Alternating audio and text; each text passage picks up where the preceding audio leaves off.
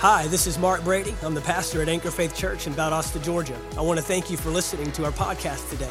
We believe it will bless you and minister to you. Now get ready to receive a word from God. The kingdom. Amen. I, I'm telling you, uh, when we first started coming to church here, and the first time that I heard Pastor Mark begin to minister on the kingdom, I don't remember ever hearing it like that. And it began to open up to me, just like you say, an entirely different way to look at the Word, an entirely different way to see me as a believer and my place in the kingdom of God. And I'm just thankful that I didn't shut that out. That I, I mean, it was a little uh, rough, if it is the right word. I'm not sure what the right word is. Um I mean, it, like I said, it was something I hadn't heard before. I don't think I have. If I heard it, I didn't hear it, if you know what I mean. Um, but I began to hear it, and and I had to I had to give it grasp, settle in my heart. I had to give it time to hear the word that he was preaching to be able to grasp what he was saying. And I know there's still so much more that we're going to receive as he continues to um, talk on this and minister on this. But last week, one of the things that he was ministering on was the authority that Jesus walked in as a man while he was here on earth, and how he was able to walk in that authority because he was submitted to the Father and the Father's will. That was Jesus's main goal, was to please the Father. And he talked about some of the ways that um, that it was in demonstration by healing the sick, casting out devils, Uh, commanding the weather to obey him, and it did, for storms to cease, um, feeding the multitudes with just barely any food at all. And these were just a few of the many ways that he demonstrated the authority that he had as a man on this earth. Um, and one of the scriptures that he read was Matthew six, nine, and ten. Let's turn there, because I want us to see the word. Matthew six, nine, and ten, after this manner, therefore, pray ye, Our Father which art in heaven, hallowed be thy name. Thy kingdom come, thy will be done in earth as it is in heaven. Did you know that the will of the Father hasn't changed? You know, a lot of times when we read the Bible and we read passages of Scripture, in our mind we tend to look at it as something that's in the past. But the Bible is present. The Word of God is present. It is today. It is for today. And the will of the Father has not changed. It is still the, the will of the Father to see the kingdom in on earth. But we know that Jesus is no longer with us, right? He's no longer here on earth. I mean, he's with us, yes, in spirit. But he is not here physically walking on this earth. In um, Ephesians chapter one, verse twenty and twenty-one, it says, which he wrought in Christ when he raised him from the dead and set him at his own right hand in the heavenly places, far above all principality and power and might and dominion, and every name that is named, not only in this world, but also in that which is to come. And also in Ephesians one, twenty-two and twenty-three, it says, and he hath put all things under his feet, and gave him to be the head over all things to the church, which is his body, the fullness of him that filleth all in all. So if Jesus was given all authority and he's no longer on earth, then whose responsibility is it to see that the kingdom of heaven is brought to earth? Ours. As believers, it's our responsibility. And the scripture tells us that in Matthew twenty-eight.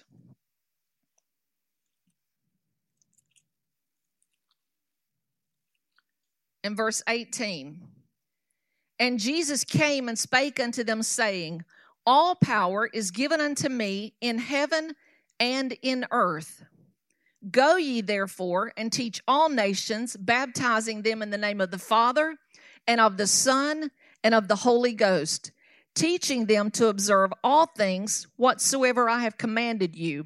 And lo, I am with you always, even unto the end of the world. And then over in Mark chapter sixteen.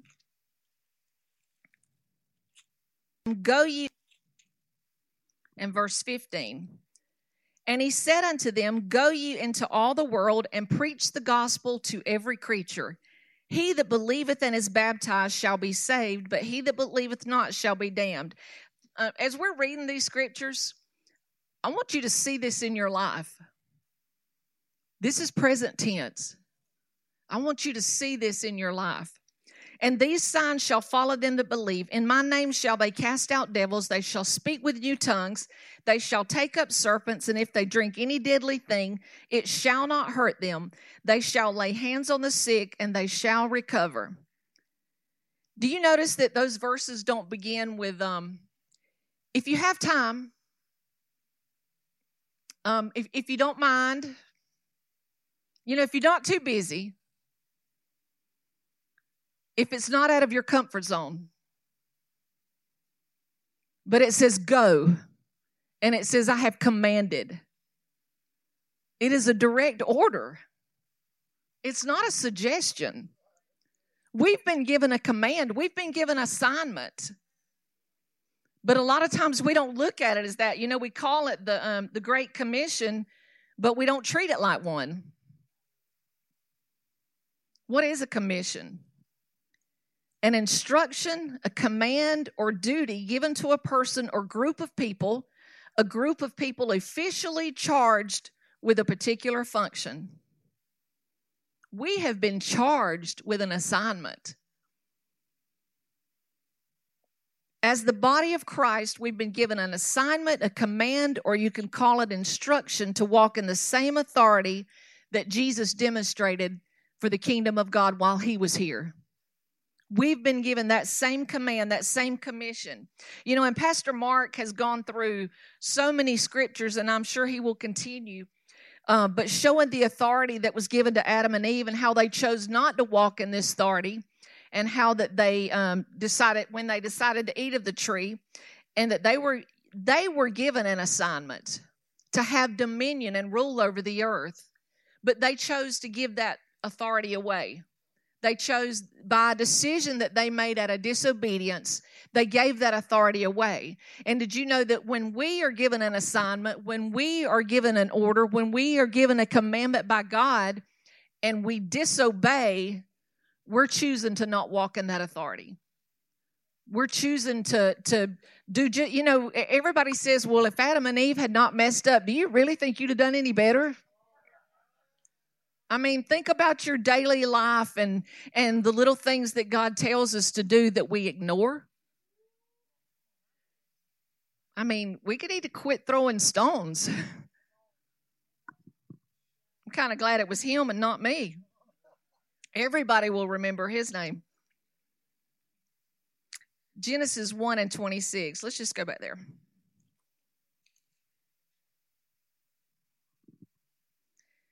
And God said, Let us make man in our image, after our likeness, and let them have dominion over the fish of the sea, and over the fowl of the air, and over the cattle, and over all the earth, and over every creeping thing that creepeth upon the earth. So God created man in his own image. In the image of God created he him, male and female created he, and he them. It sounds to me like he gave them dominion over everything on the earth. Dominion to rule. To have authority that they could use. So tonight I want to ask you, what are you doing with the authority that you've been given? What opportunities are you taking, and what opportunities are you missing? Where are you with the assignment that God has given you? He's given all of us commandments in Matthew and Mark, And and how that we're to go and teach the world that we just read. But then as individuals, we've each been given assignments that God expects us to fulfill. Pastor Chris is an evangelist that ministers to youth. That is an assignment from God. And each one of us have an assignment.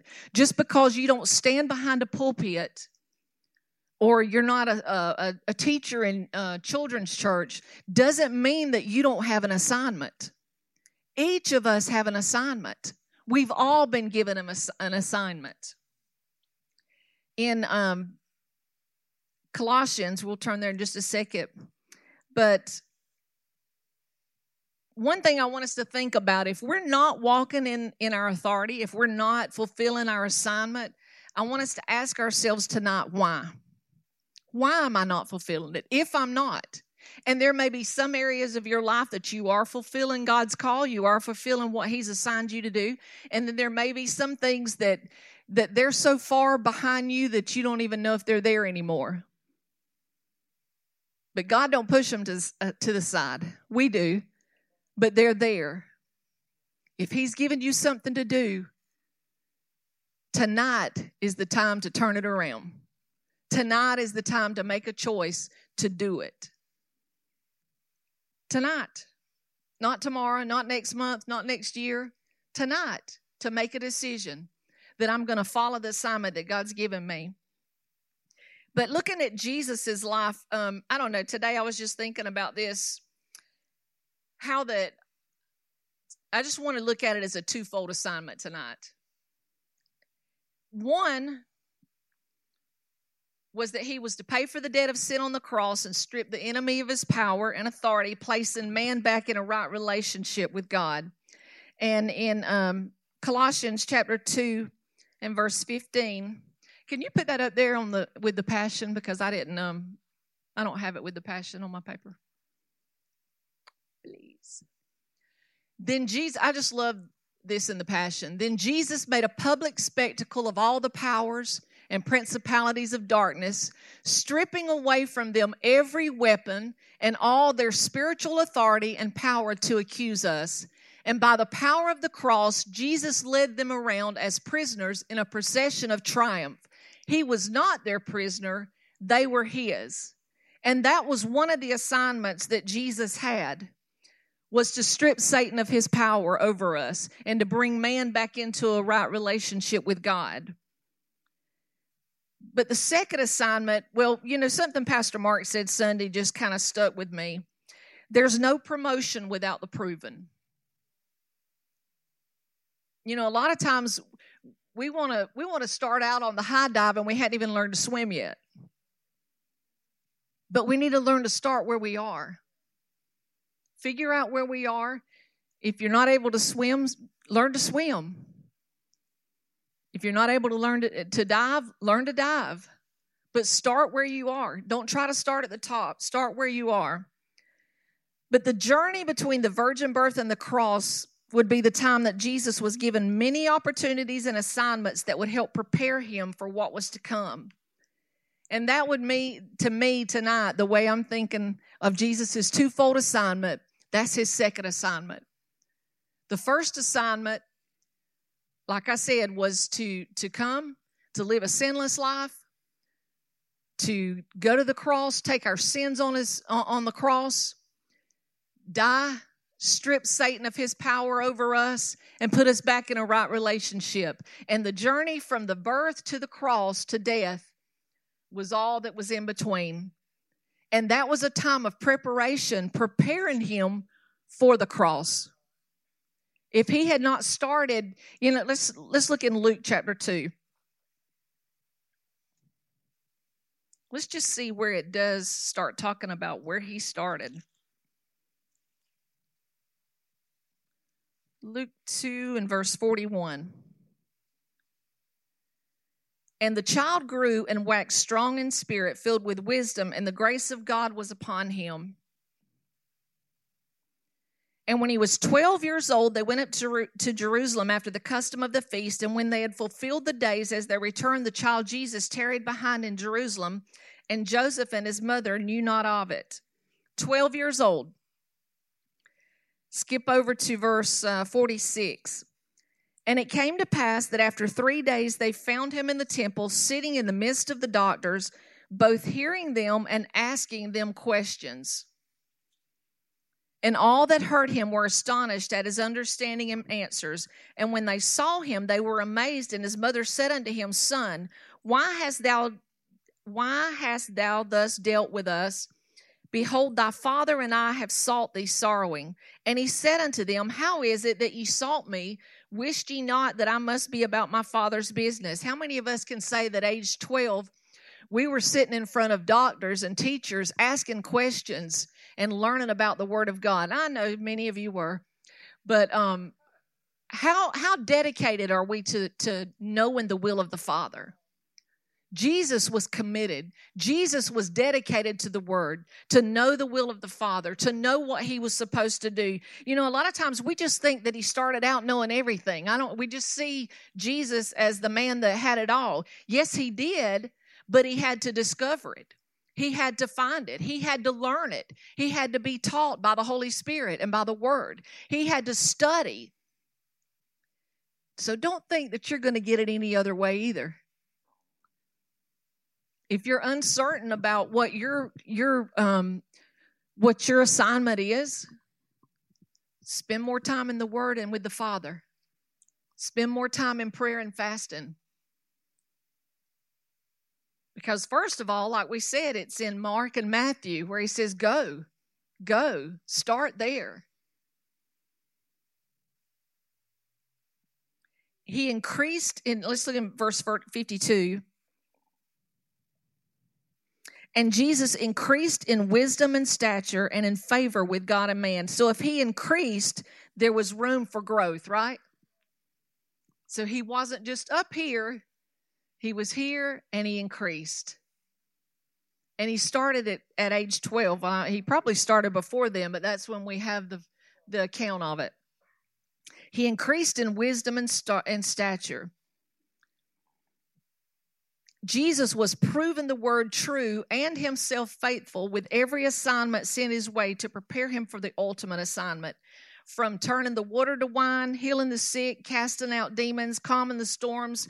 Each time He walked in and demonstrated His authority, He was proving the Word to be true and learning to trust the Father.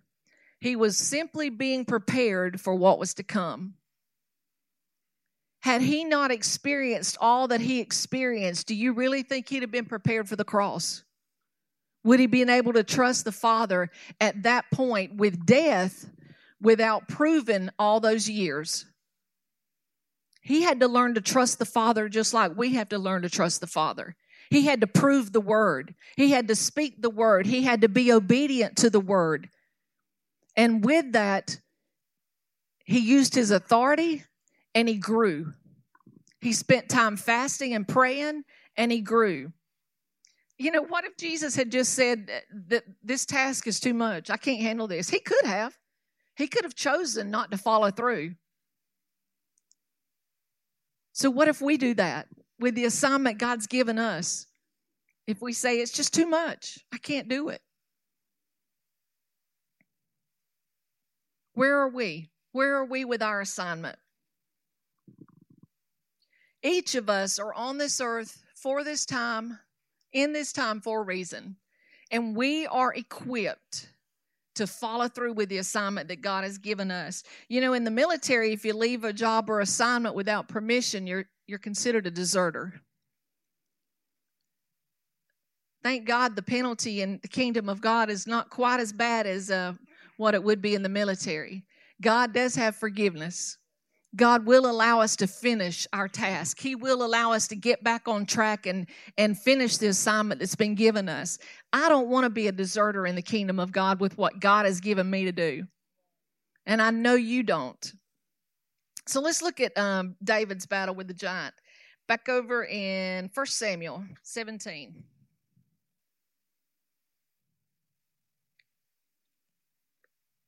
Let's see if I can figure out where Samuel's at.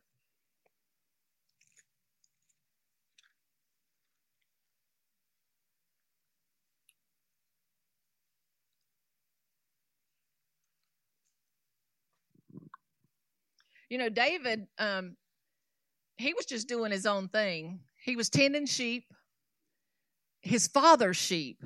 They were not his sheep. Yes, he lived under his father and, and his family, but they were his father's sheep. He was being submitted to his father, tending his sheep. And he was also being submitted to his father when his father ordered him to take food to um, the battlefield where his brothers were. And that's where he shows up in verse in chapter seventeen, beginning in verse twenty-six. And David spake to the men that stood by him, saying, What shall be done to the man that killeth this Philistine and taketh away the reproach from Israel? For who is this uncircumcised Philistine that he should defy the armies of the living God? First of all, I want us to recognize that David recognized who his opponent, op- opponent was. He recognized that he was uncircumcised, that he was not a follower of God. He was not in the kingdom of God. He didn't have a covenant with God. And that's the first thing he did, was recognize who his opponent was and recognizing who he was. And when we're in a battle or when we're facing opposition, we need to recognize who our opponent is and not see, not become inferior to them. But know that if they're not, if you're standing with God and they're not, they're inferior to you. The enemy is inferior to you if you stand in God, if you're a believer. So how do you see your opponent? In verse thirty-two, and David said to Saul, let no man's heart fail because of him. Thy servant will go and fight with this Philistine. It's kind of funny to me that David's the one fixing to go to battle, and he's telling them, don't be afraid. Don't worry. God's got this. I'm the one going out there, but don't worry. There's no reason for you to fear. And Saul said to David, thou art not able to go against this Philistine to fight with him, for thou art but a youth, and he a man of war from his youth. And don't think that when God's given you assignment and you decide to stand up and, and, and follow it through, that everybody's going to be with you, that they're going to support you, that they're going to be behind you. You've got to know that you've heard from God, and you've got to know where you stand, because not everybody's going to support. They're going to try to talk fear into you. They're going to try to tell you that what you're doing is foolish. But if you know you've heard from God, and you know God has placed you somewhere to do and fulfill an assignment that he's given you, then you got to stay strong. And David said unto to Saul, thy servant kept his father's sheep, and there came a lion and a bear, and took a lamb out of the flock. And I went out after him, and smote him, and delivered it out of his mouth. And when he arose against me, I caught him by his beard, and smote him, and slew him. And what I want us to see here is he was proven. All this time he was preparing for this battle. He was proven. He was being proven. The servant, thy servant slew both the lion and the bear, and this uncircumcised Philistine shall be as one of them. See, moreover, hath defied the armies of the living God. David said, moreover, the Lord that delivered me out of the paw of the lion and out of the paw of the bear, he will deliver me out of the hand of this Philistine. And Saul said unto David, go, and the Lord be with thee. And also David spoke out his victory. He spoke out what was going to happen. Had he started uh, toward that giant yet? Yes, with his words. Maybe not physically. He had not advanced toward his uh, enemy, but in the spirit, with his words, he was making advancements. He was setting the course. He was setting the path, preparing the way. And that's what we do to, need to do before we step out on the natural. You better be making sure that you're setting the path in the spirit, that you're putting your words out there, words that line up with the word of God, speaking that victory, creating that path.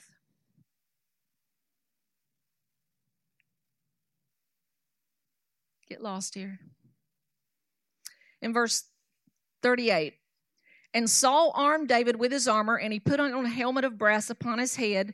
Also he armed him with a coat of mail. And David girded his sword upon his armor, and he said to go, for he had not proved it. And David said unto Saul, I cannot go with these, for I have not proved them. And David put them off. You cannot go to battle with someone else's armor. If you haven't proved the armor, don't put it on. Don't take it into battle. If it's not yours, don't wear it. But we have to prove with God and with the word our own armor. David would not go to battle. He'd have probably been killed if he'd have gone to battle with somebody else's armor. But he was standing on what he knew. You know,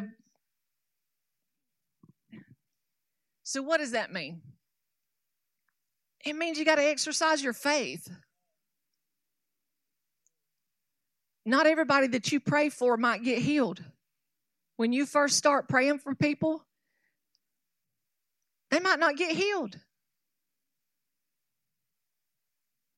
But you stand on the Word, and you continue to stand on the Word, and you continue to stand on the Word, and you continue to stand on the Word. The Word will not fail us. The Word will not fail us. The Word will not fail us. You continue to stand on the Word, and you exercise your faith until it begins to grow and you become strong.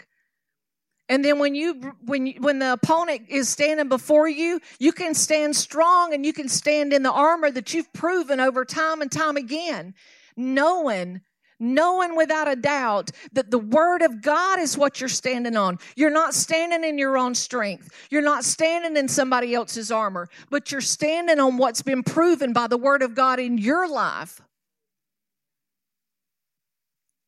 I want to fulfill what God's put in my life for me to do. But it's not just going to happen if I don't move forward. I mean, if I come back here and just sit down, say, okay, God, I'm here. What are we going to do? No, what are you going to do? It's not going to happen. fifteen years from now, you'll be saying the same thing. In thirty years from now, you'll be looking back saying, what did I miss? Where did I mess up? And if you did do that, or if you have done that, get up, stand up, take the Word where you are, and begin to move forward. We are in a kingdom of God. There is forgiveness. There is fulfillment in His, in His Word. There is strength and there is power in His Word. He will not forsake us. He will not leave us. He will fulfill His Word, so don't let it leave you. Don't leave it behind. Don't allow the enemy to strip you of what God's put in your heart. I don't care if it has been thirty years. You're still alive. You're still breathing. You're still here. You still have time. Fulfill what God has given you.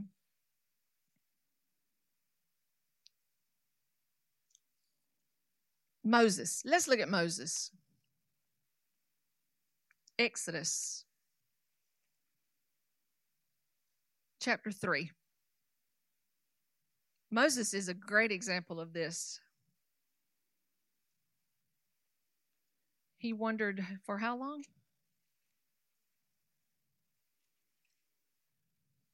Talking about somebody that didn't know who he was. He was raised as an Egyptian, only to find out that wasn't who he was. And then when he tried to help his people, they turned against him. So he just ran. He left. He hid for, for many, many years. Exodus three, beginning in verse two. So Moses, um, we are talking about Moses. Anybody ever heard of the burning bush? Verse two, and the angel of the Lord appeared unto him in a flame of fire out of the midst of a bush, and he looked, and behold, the bush burned with fire, and the bush was not consumed. First of all, he took the time to look. Sometimes we're so busy that we don't even see the burning bushes around us. We don't even hear God's voice. We're in fast motion, and it's not with God. But Moses had to stop. He had to look. Hey, there's a burning bush. And Moses said, I will now turn aside and see this great sight, why the bush is not burnt. And when the Lord saw that he turned aside to see, God called unto him out of the midst of the bush and said, Moses, Moses. And he said, here am I. It's just neat to me that God didn't speak until Moses turned aside to see. You know, we, we just expect God to, to speak in our busy lives. And he's saying, stop, take time with me. Take time to hear what I've got to say. And he said, draw not hither, put off thy shoes from off thy feet, for the place where thou standest is holy ground. And then over in verse ten, come now, therefore, and I will send thee unto Pharaoh, that thou mayest bring forth my people, the children of Israel, out of Egypt. So his, his uh, assignment's begun. And Moses said unto God, who am I, that I should go unto Pharaoh, and that I should bring forth the children of Israel out of Egypt? Have you ever um, felt that God was telling you to, to do something, and you're like, who am I to do that? Are you kidding me? You want me to do that? Are you sure that you're talking to the right person?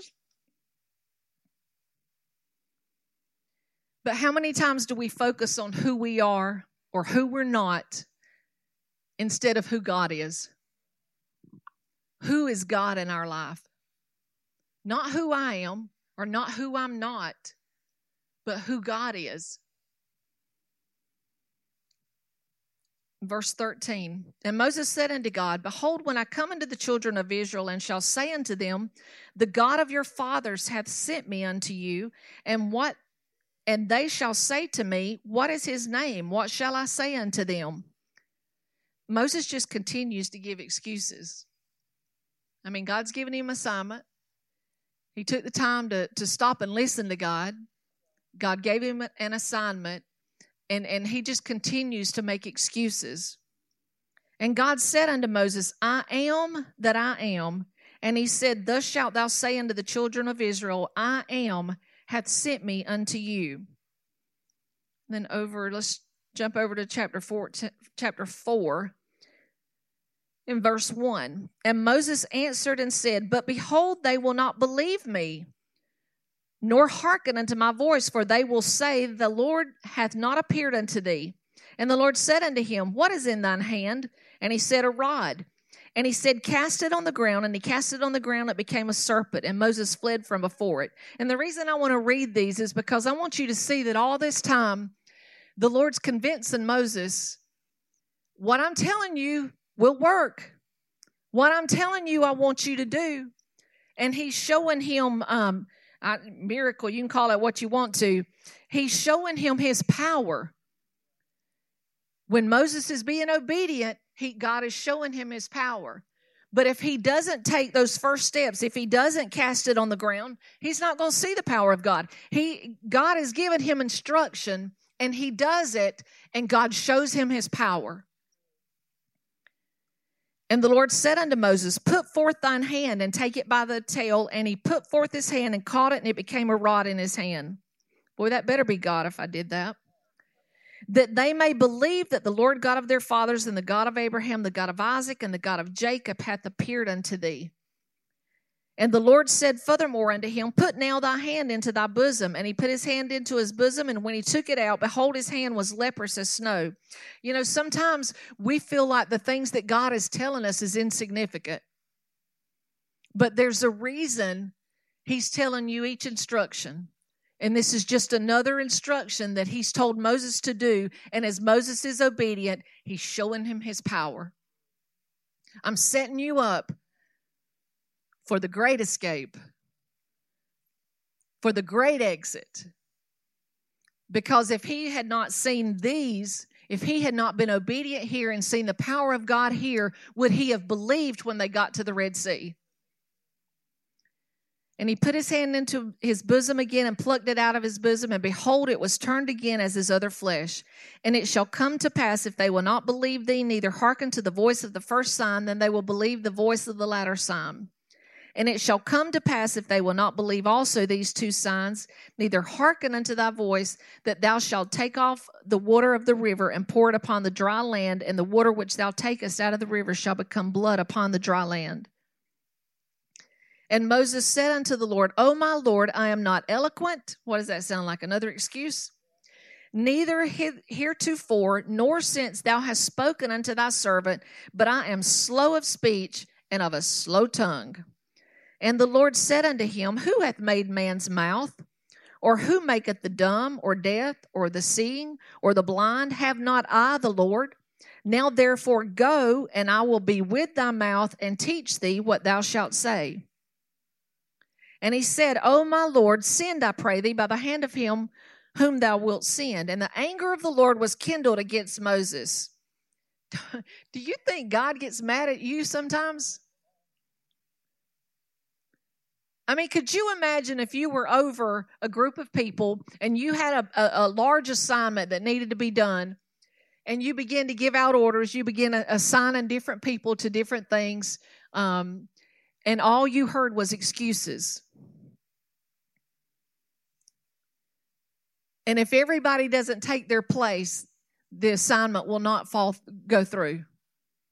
The task will not be followed through. It will not be accomplished. You're going to be aggravated. If you run a business and you assign people um, with instructions on what to do and when to do it, and they don't do it, the business is not going to go very well. In the kingdom of God, we have assignments. We have assignments that we are to follow through with. Are we taking up those assignments? Why? If we're not, why? Is it because we don't feel like we can we can speak when God tells us to speak? Who am I? I don't. I I I I can't talk. I might stutter.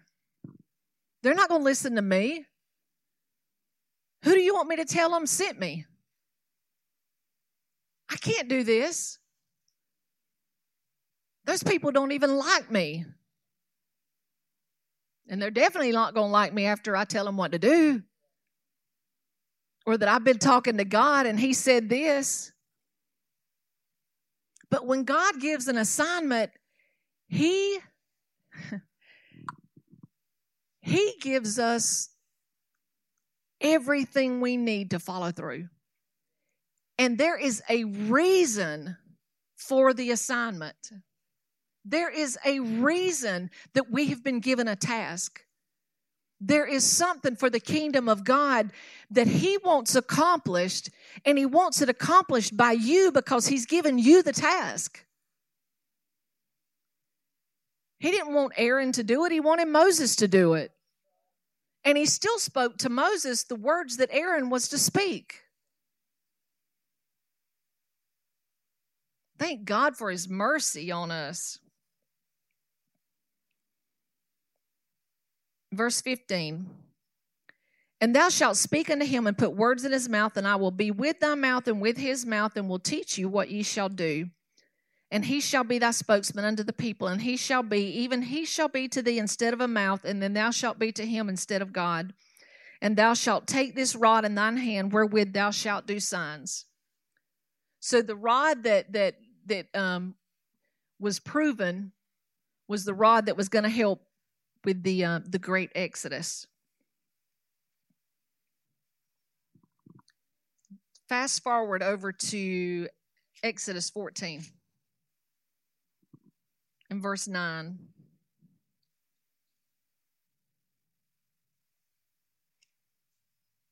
I jumped all the way over to Numbers.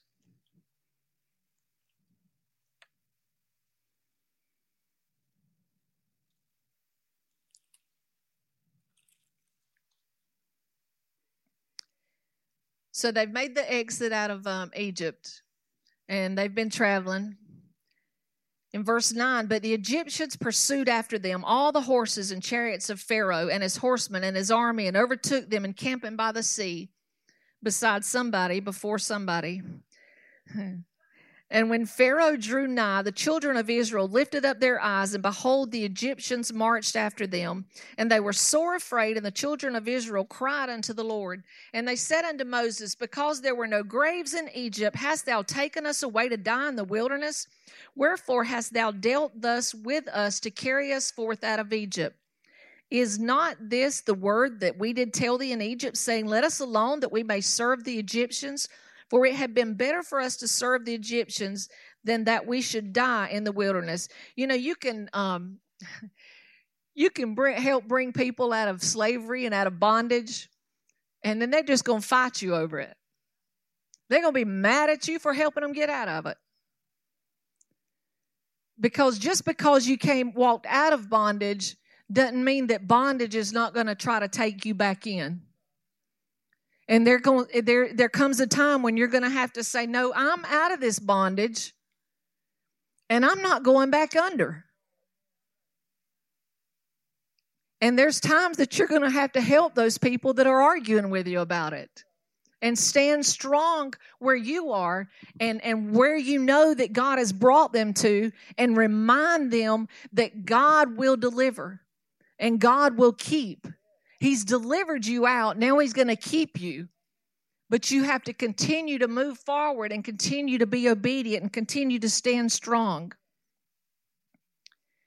Verse twelve, is not this the word that we did tell thee in Egypt? Let's go on down, thirteen. And Moses said unto the people, fear ye not, stand still, and see the salvation of the Lord, which he will show to you today. For the Egyptians whom ye have seen today, ye shall see them again no more forever. Now that, you know, that he's speaking this out, but at the same time, they're about to have a sea in front of them and an army coming up behind them. That is a little bit hard to just put your trust in God when you've got that type of vision behind you. But a lot of times that's where we find ourselves. There's a wall in front of us, an ocean that's going to drown us, and an army, the enemy behind us.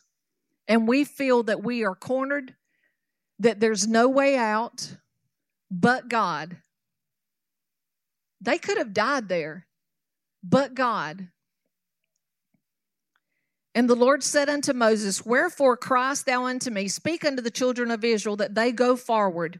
But lift thou up thy rod, and stretch out thine hand over the sea, and divide it, and the children of Israel shall go on dry ground through the midst of the sea. And I, behold, I will harden the hearts of the Egyptians, and they shall follow them, and I will get me honor upon Pharaoh and upon all his host, upon his chariots and upon his horsemen. And then in verse nineteen, and the angel of God, which went before the camp of Israel, removed and went behind them, and the pillar of the cloud went from before their face and stood between them. Is that not just like God? And it came between the camp of the Egyptians and the camp of Israel, and it was a cloud and darkness to them, but it gave light by night to these, so that the one came not near the other all night. If you're in your darkest hour, God is still there. When you think you cannot finish the task in front of you, God is still there. He has not forsaken you, and he has not stripped you of what you need to finish the task. He's still there. And Moses stretched out his hand over the sea, and the Lord caused the sea to go back by a strong east wind all that night, and made the sea dry land, and the waters were divided. You know, we look at that like, yay, I got a, I got a, an open path here now that I can walk through. I don't know about you, but I'd be looking at the water on each side thinking, oh, I don't want to go through there. I mean, it, it, it came back, but I'm not so sure about that, because I'll get about halfway across and I know what's going to happen. I know y'all don't do that. Okay. And the children of Israel went into the midst of the sea upon the dry ground, and the waters were a wall unto them on their right hand and on their left. You can't tell me that there wasn't fear in that camp when they stepped foot on that dry land that previously was water. And there's going to be times that you're going to have to put your foot forward when everything in you, in the natural, is full of fear. But the God in you is greater. The God in you is stronger. And it's in him, it's in his strength, it's in his ability that you're walking forward. It's not in you. And it's okay to have a fear as long as you've got As long as you're trusting in God. When I say it's okay to have fear, I mean in the natural, I'm sorry, fear is going to come, and it's going to try to take over, and it's going to try to stop you. So when fear comes, it doesn't mean that you're defeated. It means that you're just going to have to stand up, look to God, start speaking the word, and move forward. Because fear is going to try to grip you.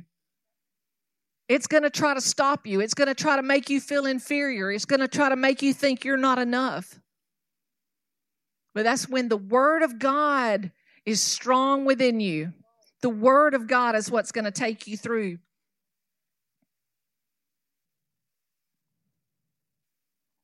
Where did we stop?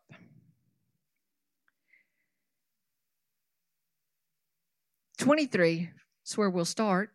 And the Egyptians pursued and went in after them in the midst of the sea, even all of Pharaoh's horses, his chariots, his horsemen. And it came to pass that in the morning watch, the Lord looked unto the host of the Egyptians through the pillar of fire and of the cloud, and troubled the host of the Egyptians, and took off their chariot wheels, that they drave them heavily, so that the Egyptians said, Let us flee from the face of Israel, for the Lord fighteth for them against the Egyptians. I mean, there's still an amount of fear. We've crossed over, but looking behind me, they're coming. And and, and the, there's still dry land, and they're still coming. But God. And we try to fight battles in the natural. But the Lord went in their camp. The Lord troubled their chariots. The Lord messed them up, drave them heavily, so that the Egyptians said, Let us flee from the face of Israel, for the Lord fighteth for them. The Lord fighteth for them. We mess up by trying to fight our own battles, and the Lord wants to fight them for us. He wants to be the strong one. Instead of us fighting in the natural, instead of us fighting one another, instead of us fighting um, in the natural. Let God fight in the spirit.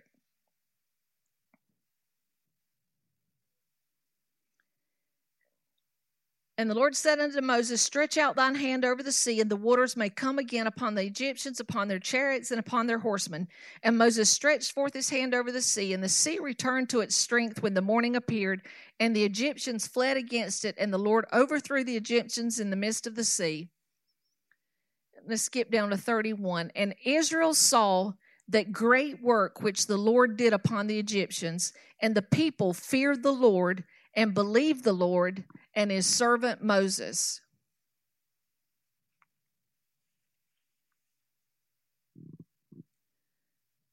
Tonight,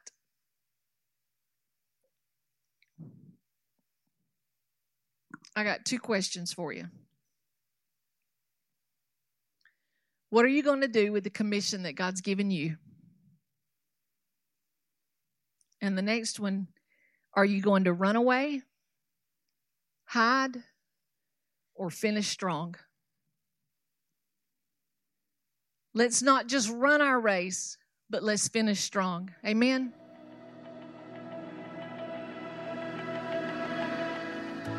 Thank you for taking the time to listen to our podcast today. We trust you received a word from God. If you enjoyed this teaching, be sure to subscribe to our podcast in iTunes. By subscribing, you'll be sure to receive a new message every week as soon as they are made available. And if you'd like to learn more about Anchor Faith Church, you can stop by our website at anchor faith valdosta dot com. There you'll find our locations and service times, ministries that are available for you and your family. You can even give financially in support of the ministry. Thank you again for listening, and we look forward to seeing you next time right here on the Anchor Faith Church podcast.